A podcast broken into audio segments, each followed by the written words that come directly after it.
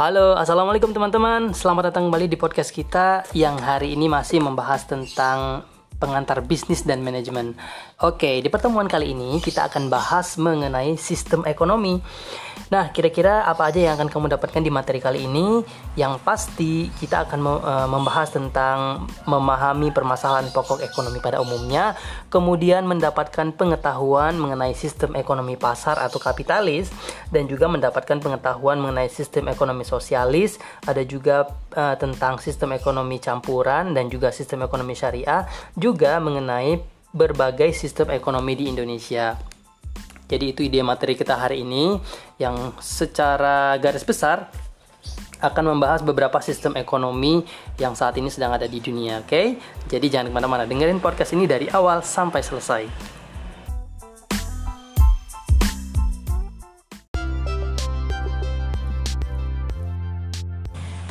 Baik, bab pertama ini mengenai permasalahan pokok uh, ekonomi pada umumnya nih teman-teman ya. Seluruh masyarakat manusia itu sebenarnya tidak peduli apakah mereka berada di negara-negara industri maju yang menganut sistem ekonomi kapitalis maupun yang menganut sistem ekonomi terpusat atau centrally planned economy ataukah mereka berada di negara-negara yang berkembang atau bahkan terbelakang sama sekali.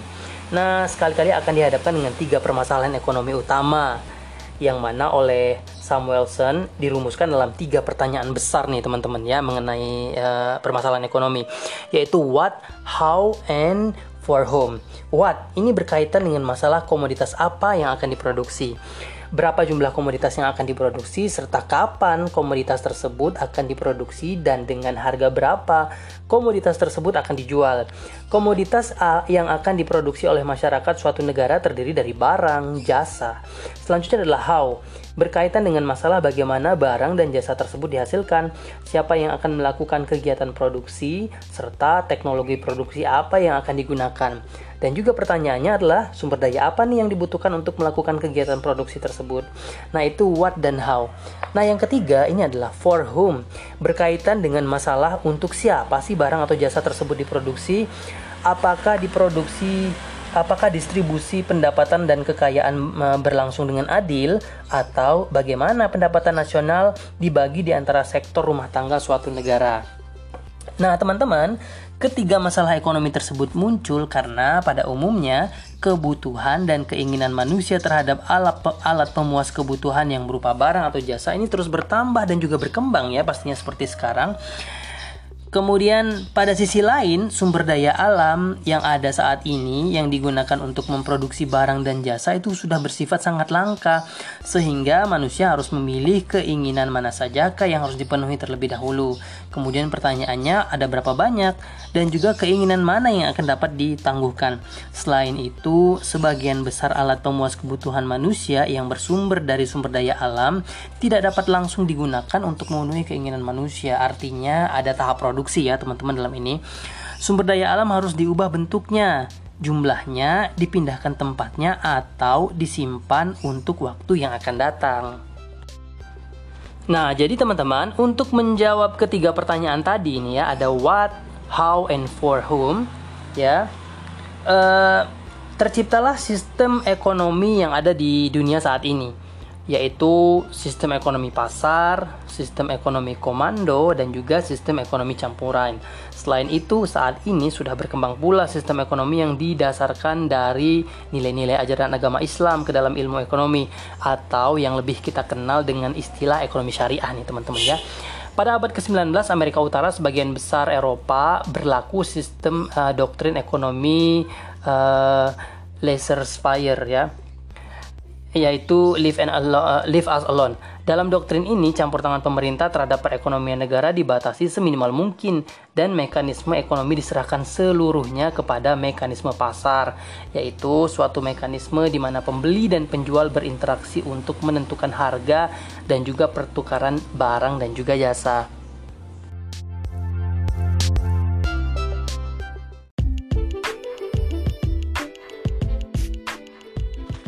Baik, jadi teman-teman, bagaimana sebenarnya mekanisme pasar dapat memecahkan ketiga masalah ekonomi tadi, yaitu what, how, and for whom? Nah, yang pertama adalah pemecahan masalah atas what tadi ya.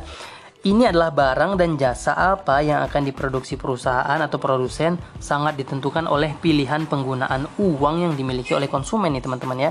Jadi tergantung kepada kita ya. Perusahaan hanya akan memasuki jenis usaha yang akan memberikan kepada mereka profit yang akan mening dan juga perusahaan tersebut akan meninggalkan usaha yang nggak menguntungkan sama sekali. Dengan kata lain, perusahaan hanya akan memproduksi barang yang dibutuhkan oleh konsumen sehingga perusahaan akan memperoleh pendapatan penjualan atau sales revenue atau juga profit nih teman-teman. Dan juga uang yang dibelanjakan oleh konsumen akan menjadi sumber pendapatan bagi para pekerja dalam bentuk gaji dan upah. Jadi berputar nih ya. Perusahaan memproduksi sesuatu, kemudian barangnya dibeli oleh konsumen dan uang dari hasil keuntungan dipakai buat produksi dan sebagian juga dipakai untuk membayar gaji-gaji para karyawan nih. Dan juga upah ya seperti sekarang lagi marak nih ya membahas tentang Omnibus Law. Kemudian lanjut, pemilik lahan dalam bentuk sewa atau rent dan juga menjadi sumber laba bagi perusahaan.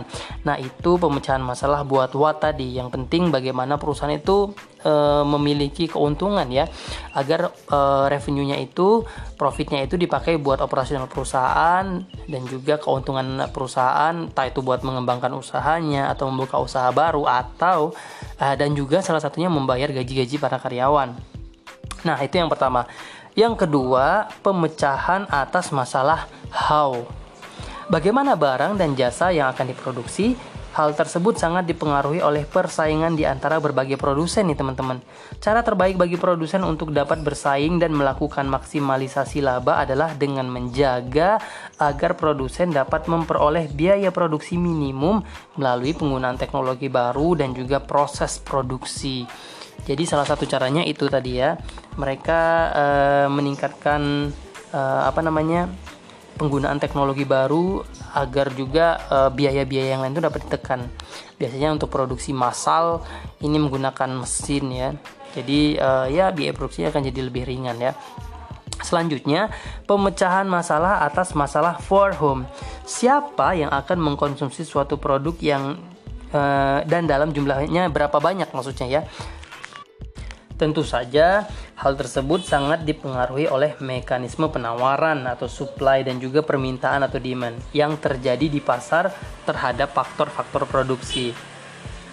Pasar untuk faktor produksi ini ada tanah, tenaga kerja, barang, modal akan menentukan harga dari faktor-faktor produksi yang masing-masing dalam bentuk harga sewa, misalnya buat eh, lahan yang masih menyewa ya, gaji dan upah, kemudian untuk tenaga kerja dan juga bunga apabila perusahaan tersebut merupakan investasi yang berdasarkan pinjaman dari bank atau pihak ketiga dan juga ini untuk pemilik modal. Seseorang dapat menerima gaji dari pekerjaan yang lalu ia lakukan dividen dari saham yang ia miliki, bunga dari deposito di bank, dan sewa yang diterima dari penyewaan beberapa properti yang dimilikinya. Sementara orang lain barangkali hanya menerima gaji dari tempat ia bekerja dan tidak menerima penghasilan lainnya.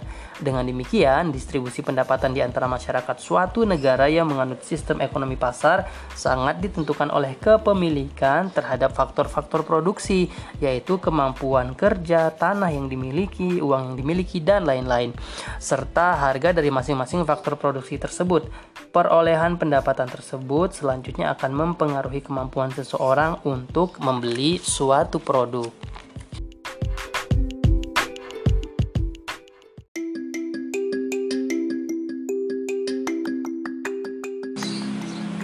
Oke, lantas Bagaimana mekanisme pasar menentukan harga dan kuantitas dari input dan output? Nah, ini teman-teman ada sebuah bagan nih, yang mana bagan ini terdiri dari interaksi para konsumen yang terdiri dari sektor rumah tangga, pemerintah, swasta, dan juga luar negeri yang mana berinteraksi dengan para pelaku usaha untuk menentukan harga dan kuantitas barang sebagai input dan juga output nih teman-teman ya. Nah, ada dua sisi. Sisi pertama nih, ini menunjukkan bahwa pasar dari berbagai macam produk ya atau menunjukkan aliran output barang dan jasa. Barang dan jasa tersebut dihasilkan oleh para produsen atau sektor bisnis yang mana memasok barang dan jasa yang membentuk yang membentuk sebuah sisi penawaran atau supply yang mana di sisi lain para konsumen melalui uang yang mereka miliki melakukan pembelian barang dan jasa tersebut yang mana tujuannya adalah untuk memenuhi kebutuhan mereka. Sementara dari interaksi permintaan dan juga penawaran yang terjadi di pasar, maka akan tercipta harga dari berbagai macam produk.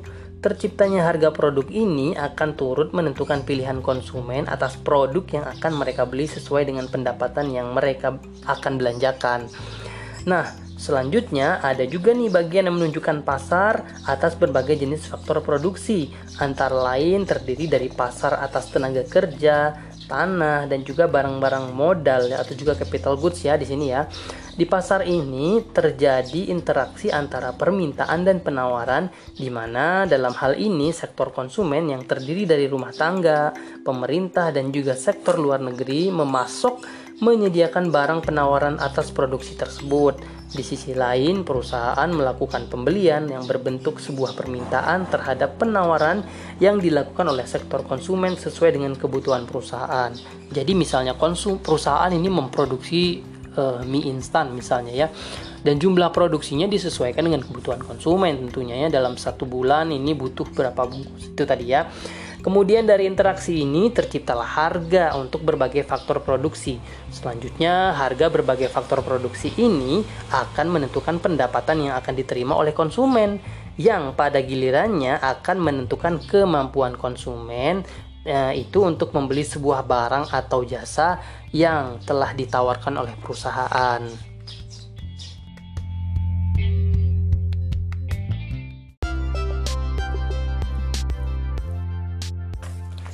Baik, kita masuk ke salah satu sistem ekonomi pasar, yaitu sistem ekonomi pasar kapitalis.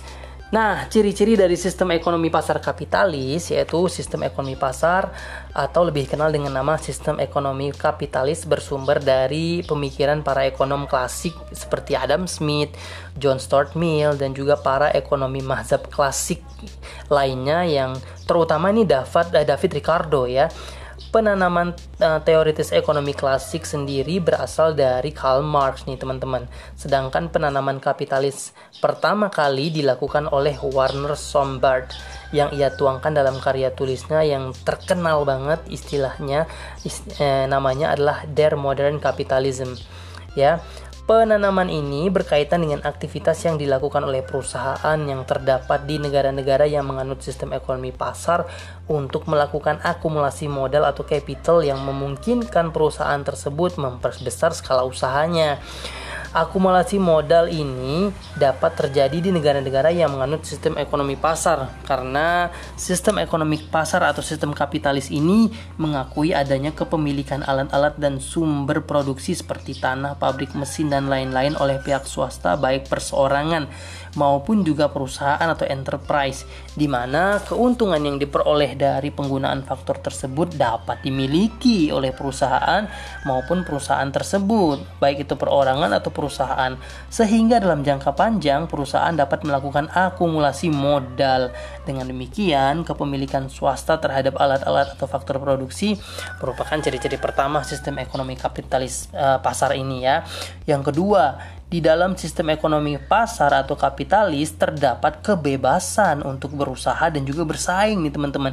Dalam hal ini setiap orang atau kelompok atau orang-orang bebas untuk mendirikan perusahaan atau bebas bersaing dengan cara apa pun. Nah, ini yang paling bahaya ya. Dengan cara apa pun masalahnya ya. Kemudian yang ketiga, di dalam sistem ekonomi pasar, para produsen menjual hasil produksinya di pasar yang bersaing atau kompetitif yang keempat, perusahaan yang berbeda di negara yang menganut sistem ekonomi pasar melakukan aktivitas usaha dengan tujuan hanya memperoleh keuntungan yang maksimal. Jadi, teman-teman udah punya gambaran ya bagaimana sistem ekonomi pasar kapitalis ini.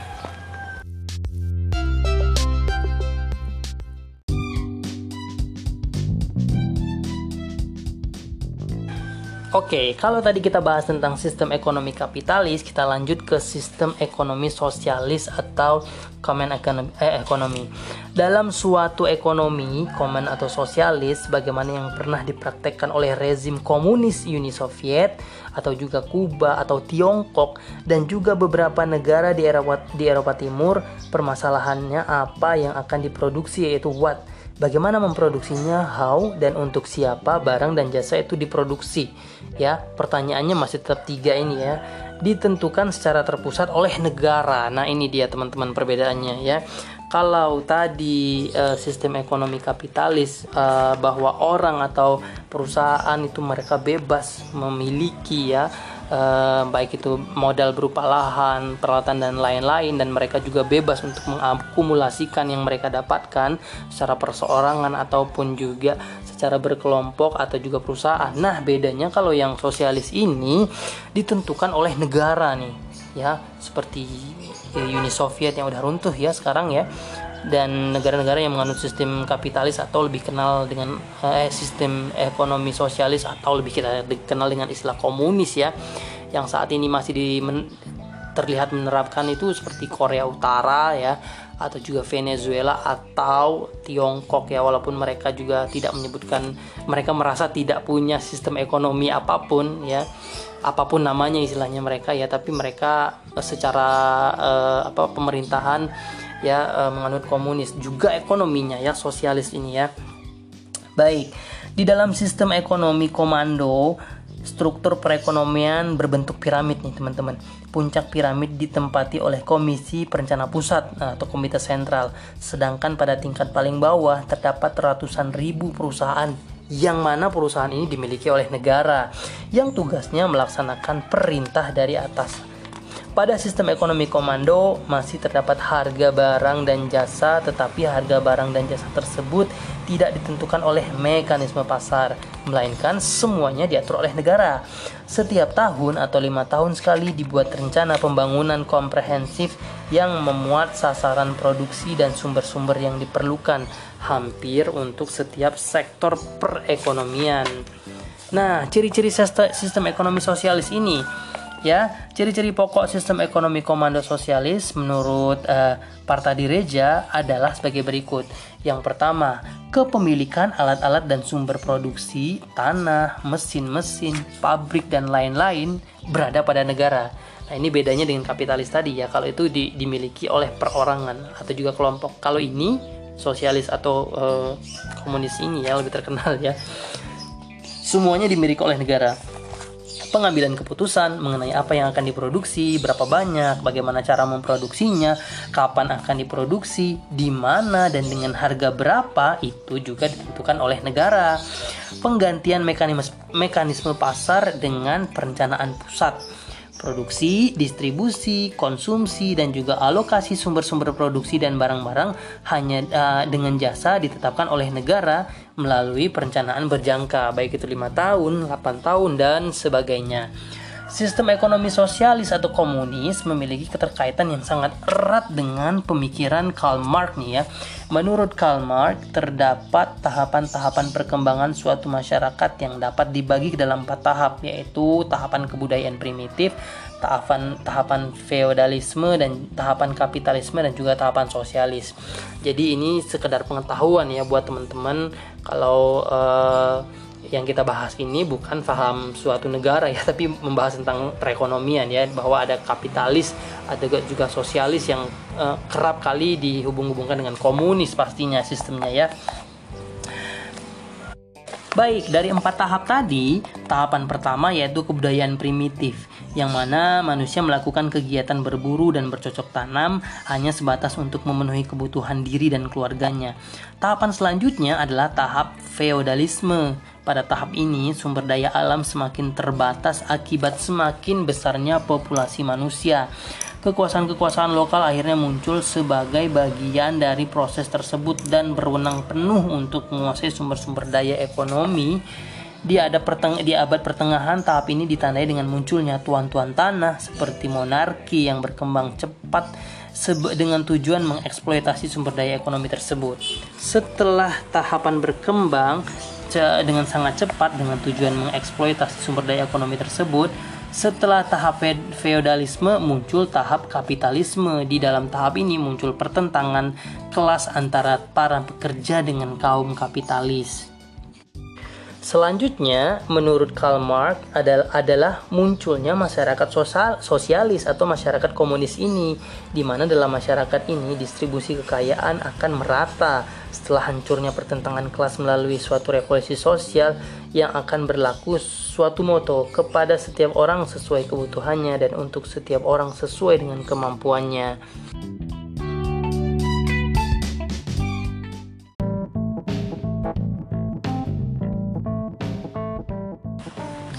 Baik, kita sedikit cerita sejarah nih teman-teman ya tentang masa-masa bangkit atau berjayanya sistem ekonomi eh, sosialis atau komunis ini ya. Pada saat Perang Dunia Kedua, dua kekuatan besar yang saat itu menganut sistem ekonomi ini yaitu Uni Soviet dan juga Tiongkok nih yang atau RRC dulu yang lebih terkenal ya.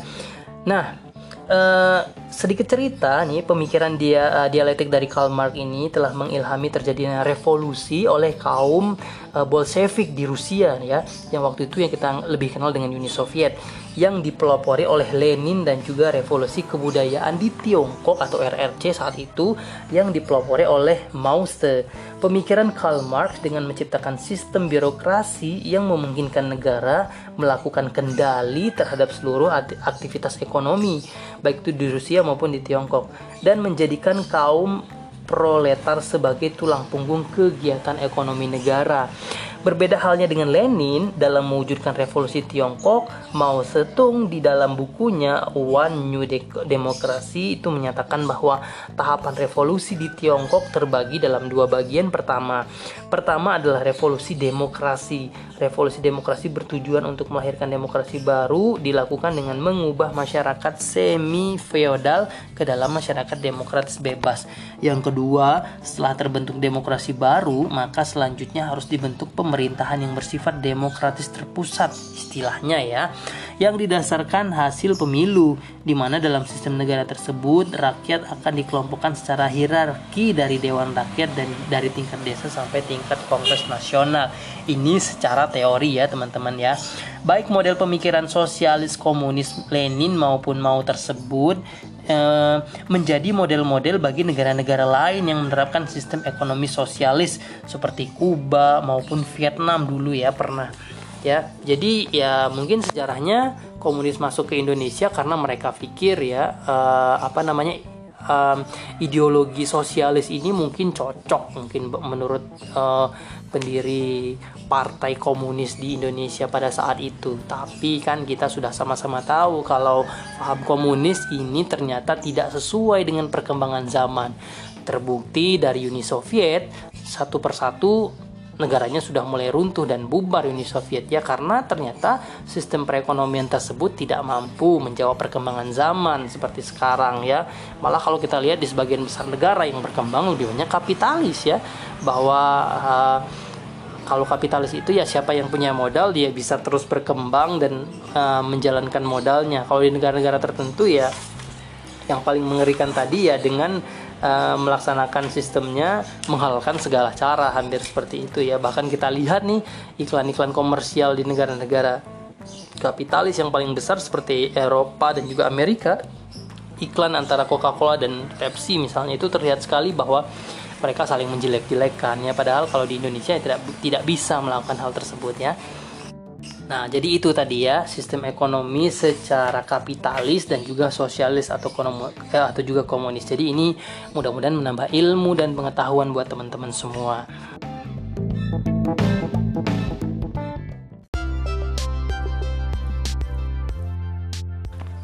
Baik, selanjutnya kita akan bahas tentang sistem ekonomi campuran kalau tadi ada kapitalis dan juga sosialis atau uh, komunis, sekarang ada sistem ekonomi campuran nih teman-teman ya.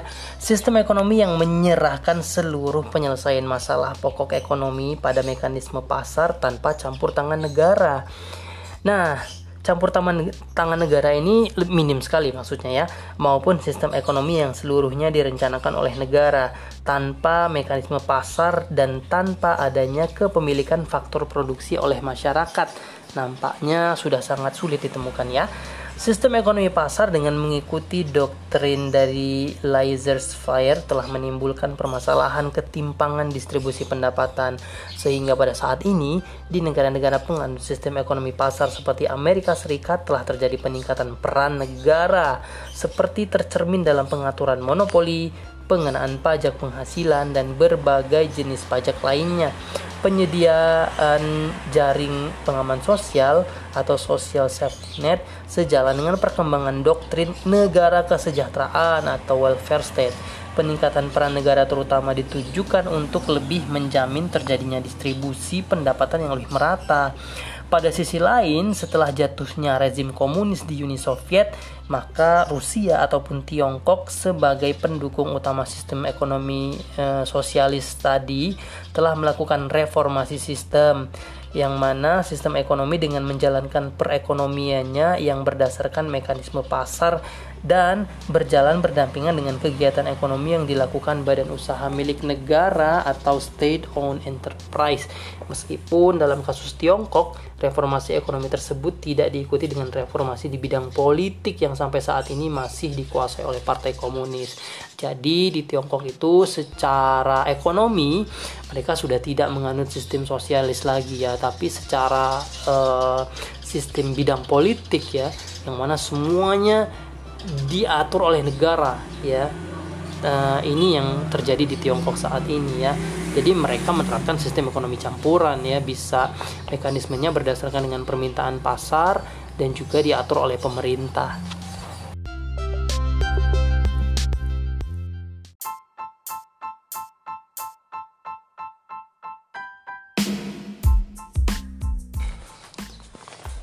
Selanjutnya yang kita akan bahas adalah sistem ekonomi syariah upaya untuk menerjemahkan nilai-nilai agama Islam ke dalam ilmu ekonomi baru dimulai secara intensif dalam 30 tahun terakhir nih teman-teman.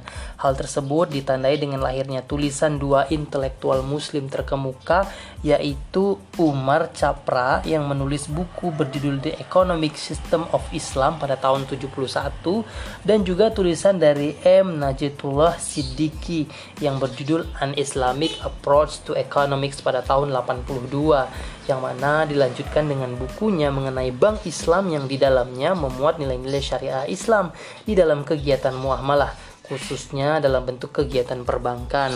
Kendati demikian, upaya untuk menerjemahkan nilai-nilai Islam dalam kegiatan muamalah sesungguhnya sudah berlangsung jauh lebih awal lagi dan sudah dapat ditemukan dalam uh, buku ditulisan Ibnu Khaldun ya yang wafat pada tahun 808 Hijriah atau dalam kitab klasik yang ditulis ditulisnya berjudul Mukaddimah. Apa yang ditulis oleh Ibnu Khaldun saat itu tidak berbeda jauh spiritnya dengan apa yang dituliskan oleh Adam Smith sih dalam buku Inquiry into the World of Nation di mana kedua-duanya memandang ekonomi dari sudut pandang etika ekonomi dan nilai-nilai yang mendasari kegiatan ekonomi. Tapi jelas sebagai muslim uh, uh, ber pedoman pada uh, Ibnu Khaldun ya. Salah satu tema sentral dalam sistem ekonomi syariah adalah penerapan prinsip ekonomi non ribawi dalam kegiatan ekonomi. Larangan mengenai riba bank yang berasal dari aktivitas pertukaran barang riba seperti emas dan juga bahan makanan maupun riba yang berasal dari aktivitas pinjaman uang secara, secara eksplisit dan termaktub di dalam Al-Qur'an dan hadis Nabi Muhammad SAW. Jadi sebagai seorang muslim harusnya wajib ya dengan apa yang sudah sudah ditetapkan oleh uh, Al-Qur'an dan hadis. Tapi sebagai teman-teman yang beragama non muslim ya silakan menerjemahkannya dalam uh, agama dan kepercayaannya masing-masing ya teman-teman ya. Nah, pada sisi lain, umat Islam di berbagai belahan dunia untuk jangka waktu yang lama dihadapkan pada praktek ekonomi ribawi seperti yang saat ini ya, khususnya yang berkaitan dengan aktivitas perbankan konvensional. Oleh sebab itu, sangatlah wajar apabila perhatian terhadap perkembangan perbankan syariah berikut produk-produk yang sesuai dengan syariat Islam sangatlah besar di kalangan ekonomi Islam. Realitas saat ini menjadikan sistem ekonomi Islam seolah seolah-olah hanya tereduksi menjadi sistem keuangan dan juga perbankan syariah. Lucu juga ya tapi memang pada realitanya saat ini ya kehidupan manusia di Indonesia khususnya di dunia juga ya tidak akan jauh-jauh dari riba ya. Ketika meminjam uang di bank ya pasti ada pengembalian dengan uh, jumlah uang tertentu ya atau juga bunga istilahnya ya. Ada lucu juga nih kalau teman-teman saya yang ngajar uh, di perbankan nih ketika mengajar matematika uh, apa namanya keuangan perbankan gitu menghitung riba bunga satu bank dia juga menjelaskan nih nih maaf ya teman-teman kan riba itu haram gitu ya katanya. Kemudian dia mencontohkan nih hitungan bunga di bank itu seperti ini. Tapi ini saya hanya mencontohkan ya tapi dia juga menyelipkan pesan. Nanti jangan diikuti gitu ya. Lucu juga tapi ya itulah pilihan ya buat setiap muslim. Apakah dia ingin menerapkan syariat itu secara benar atau mengikuti perkembangan saat ini yang sudah terjadi riba di mana-mana ya teman-teman ya. Baik, sistem ekonomi syariah dan juga masakik syariah. Perkembangan ekonomi Islam atau ekonomi syariah tidak akan terlepas dari prinsip-prinsip yang dikembangkan dalam makasik syariah atau juga eh, dikarang oleh Rosbi Ar-Rahman dan juga Sanif Ahmad. Makasik syariah adalah berbagai tujuan yang terkandung dalam syariat Islam yang dinyatakan oleh uh, Allah Subhanahu wa taala dalam Al-Qur'an surat Al-Anbiya ayat 107 ya. Dan tidaklah kami utus engkau Muhammad melainkan untuk menjadi rahmat bagi sekalian alam. Perkataan rahmat dalam ayat tersebut bermakna kebaikan, kemaslahatan dan juga keharmonian. Nah, menurut Wan Jamezan, masakit syariah dapat dibagi ke dalam tiga bagian. Yang pertama itu ada darur uh, daruriyat. Daruriyat adalah perkara-perkara yang termasuk ke dalam kebutuhan asasi yang harus dipenuhi oleh setiap individu. Hal ini merupakan berbagai bentuk kemaslahatan yang diperlukan untuk mendirikan kemaslahatan agama dan juga dunia. Sebagai contoh, seorang individu per, perlu memiliki harta untuk menunjang kehidupannya. Oleh sebab itu, ekonomi yang dikelola dengan syariat Islam harus memungkinkan individu-individu untuk dapat memenuhi kebutuhan hidupnya. Selanjutnya, maka syariah yang kedua adalah hajiat. Hajiat adalah berbagai kemaslahatan yang dapat menghilangkan kesulitan hidup manusia dengan cara menghilangkan berbagai kesulitan yang berasal dari aktivitas kehidupan ini. Sebagai contoh, individu-individu dapat memberikan santunan dari baitul mal atau rumah harta atau dana zakat, kemudian infak dan sodakoh untuk menghilangkan kesulitannya dalam kehidupan di dunia.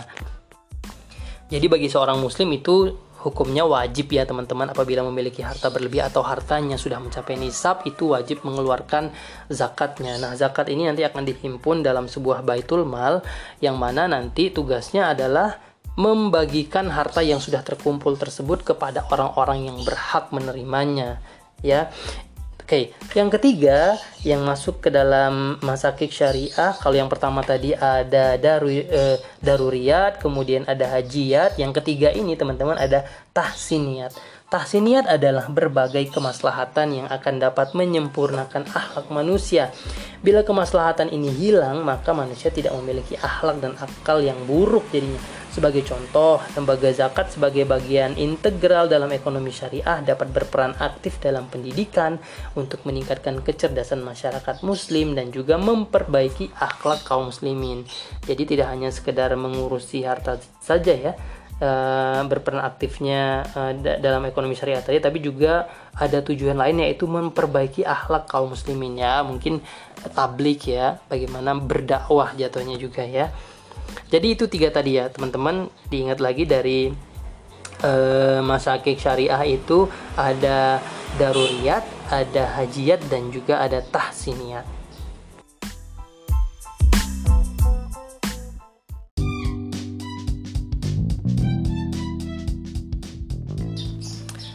Hmm, oke, okay. Pasti setelah menjabarkan beberapa bentuk sistem ekonomi tadi, kalau kita sudah memahami ada kapitalis, ada juga ekono, uh, sistem ekonomi sosialis atau komunis, ada juga sistem ekonomi syariah, ada juga ada juga sistem ekonomi campuran.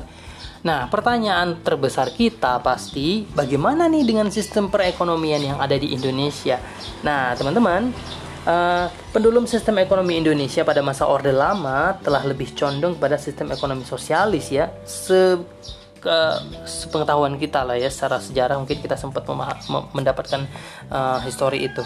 Nah, segera setelah Orde Lama jatuh, pemerintah Orde Baru mengubah arah pembangunan ekonomi dalam uh, mengadopsi adopsi tahapan pertumbuhan ekonomi yang diperkenalkan oleh Rostow melalui rencana pembangunan lima tahun ya.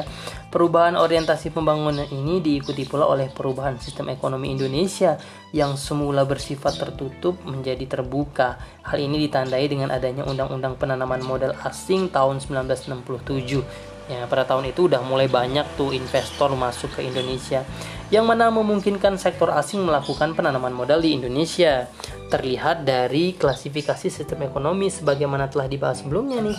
Sistem ekonomi Indonesia pada saat ini dikelompokkan ke dalam sistem ekonomi campuran nih teman-teman ya. Dalam hal ini sistem ekonomi Indonesia di satu sisi mengakui kepemilikan swasta atau perorangan atau private terhadap uh, faktor produksi, pada sisi lain terdapat pula kepemilikan negara terhadap faktor produksi terutama yang berkaitan dengan cabang produksi yang menguasai hajat hidup orang banyak.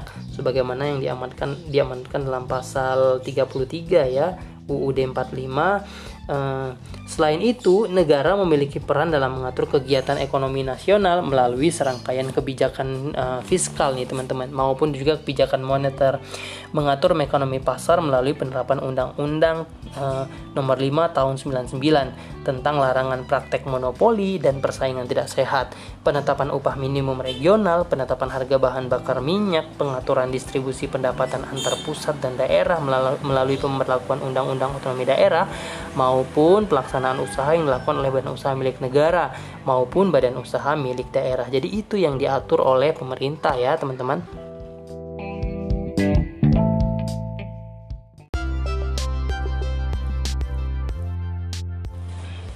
Oke, kita lanjut. Tapi sebelumnya, sebelum lanjut nih ada beberapa pertanyaan yang harus teman-teman jawab. Tadi saya sempat menyampaikan uh, sekilas tentang kebijakan fiskal dan juga kebijakan moneter. Oke, tugas pertama teman-teman yang harus teman-teman kerjakan adalah cari tahu apa yang dimaksud dan ke, dimaksudkan dengan kebijakan fiskal dan juga kebijakan moneter ya beserta contohnya kalau bisa ya teman-teman ya. Baik, selanjutnya para pelaku ekonomi di dalam sistem perekonomian di Indonesia. Produsen yang menghasilkan seluruh barang dan jasa dalam sistem perekonomian di Indonesia dan dikelompokkan menurut lapangan usaha terdiri dari perusahaan-perusahaan negara atau BUMN dan juga BUMD, swasta, nasional dan juga swasta asing. Keseluruhan produsen dan sistem ekonomi dinamakan sektor perusahaan atau juga bisnis sektor. Barang-barang dan aneka jasa yang dihasilkan sektor perusahaan akan digunakan oleh empat sektor yang ada dalam sistem ekonomi Indonesia, yaitu sektor perusahaan, sektor rumah tangga, pemerintah, dan juga asing. Interaksi keempat sektor tersebut yaitu tadi yang sudah disebutkan ya sektor perusahaan, rumah tangga, negara dan juga asing. Baik, kita bahas satu-satu. Sektor bisnis. Sektor ini menggunakan hasil produksi dari perusahaan lain sebagai input produksi mereka. Sebagai contoh, petani menggunakan pupuk yang dihasilkan oleh pabrik pupuk untuk tanaman padi mereka agar hasil panennya meningkat. Industri mobil menggunakan baja yang dihasilkan oleh pabrik pelebur baja. Di Indonesia ada pabrik Krakatau Steel ya teman-teman ya. Baik, itu tadi sektor uh, bisnis. Yang kedua adalah sektor rumah tangga. Dalam hal ini, sektor rumah tangga yang terdiri dari konsumen secara perseorangan maupun agregat yang menjadi pengguna berbagai barang dan jasa yang dihasilkan oleh sektor perusahaan. Misalnya, konsumen secara perorangan maupun agregat membeli sepatu yang diproduksi oleh pabrik sepatu atau instan ya yang diproduksi oleh produsen mie konsumen sektor rumah tangga saat ini memberikan kontribusi terbesar bagi pertumbuhan ekonomi di Indonesia. Ya, kita lihat sendiri ya kalau sepatu mungkin produksi dalam negeri itu ada Specs ya. Kalau untuk produksi yang keluar negeri ada Adidas, ada Nike. Kalau mie instan ya Indonesia sebagai salah satu produsen mie instan terbesar di dunia ya teman-teman yang seperti teman-teman ketahui. Selanjutnya ada government sektor. Sebagai sebagai pembeli berbagai barang dan jasa yang dihasilkan oleh sektor perusahaan, pemerintah membutuhkan gedung, peralatan, kendaraan dan lain-lain yang dapat dipenuhi oleh sektor, sektor bisnis perusahaan. Ya, jadi pemerintah juga ada belanjanya ya. Untuk membuat sebuah gedung misalnya butuh konstruksi, butuh semen, butuh uh, kayu dan lain-lain. Ini sektor uh, government. Ada juga foreign sektor yaitu banyaknya perusahaan di luar negeri yang membutuhkan tekstil atau produk lain buatan Indonesia sehingga mereka mengimpor produk-produk tersebut dari Indonesia. Selain itu, melalui investasi yang dilakukan investor asing dalam bidang usaha yang menguntungkan, maka investor asing tersebut akan mendapatkan keuntungan dari investasi. Nah, jadi itu secara garis besar sistem ekonomi Indonesia ya, teman-teman ya, dan juga para pelaku di dalam ekonomi eh para pelaku ekonomi dalam sistem perekonomian di Indonesia tadi terdiri dari beberapa uh, bagian yaitu sektor bisnis, sektor usaha rumah tangga, juga government sektor dan juga foreign sektor.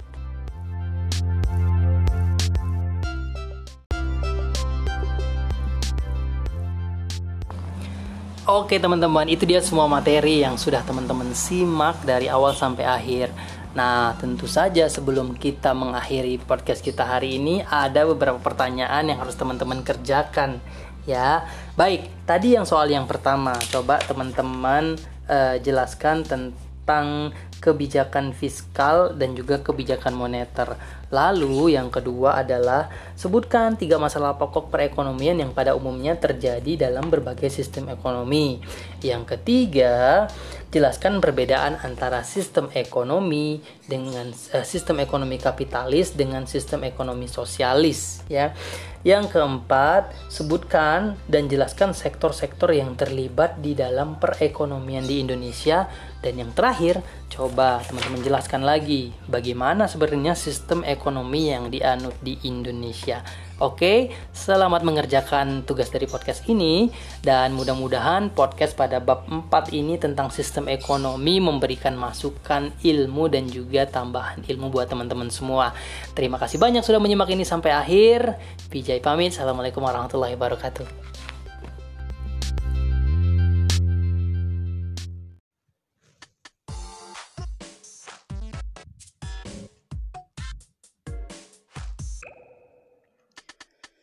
Kamu lagi dengerin podcast Pengantar Bisnis dan Manajemen bersama saya, Pinto Bagindo Jaya.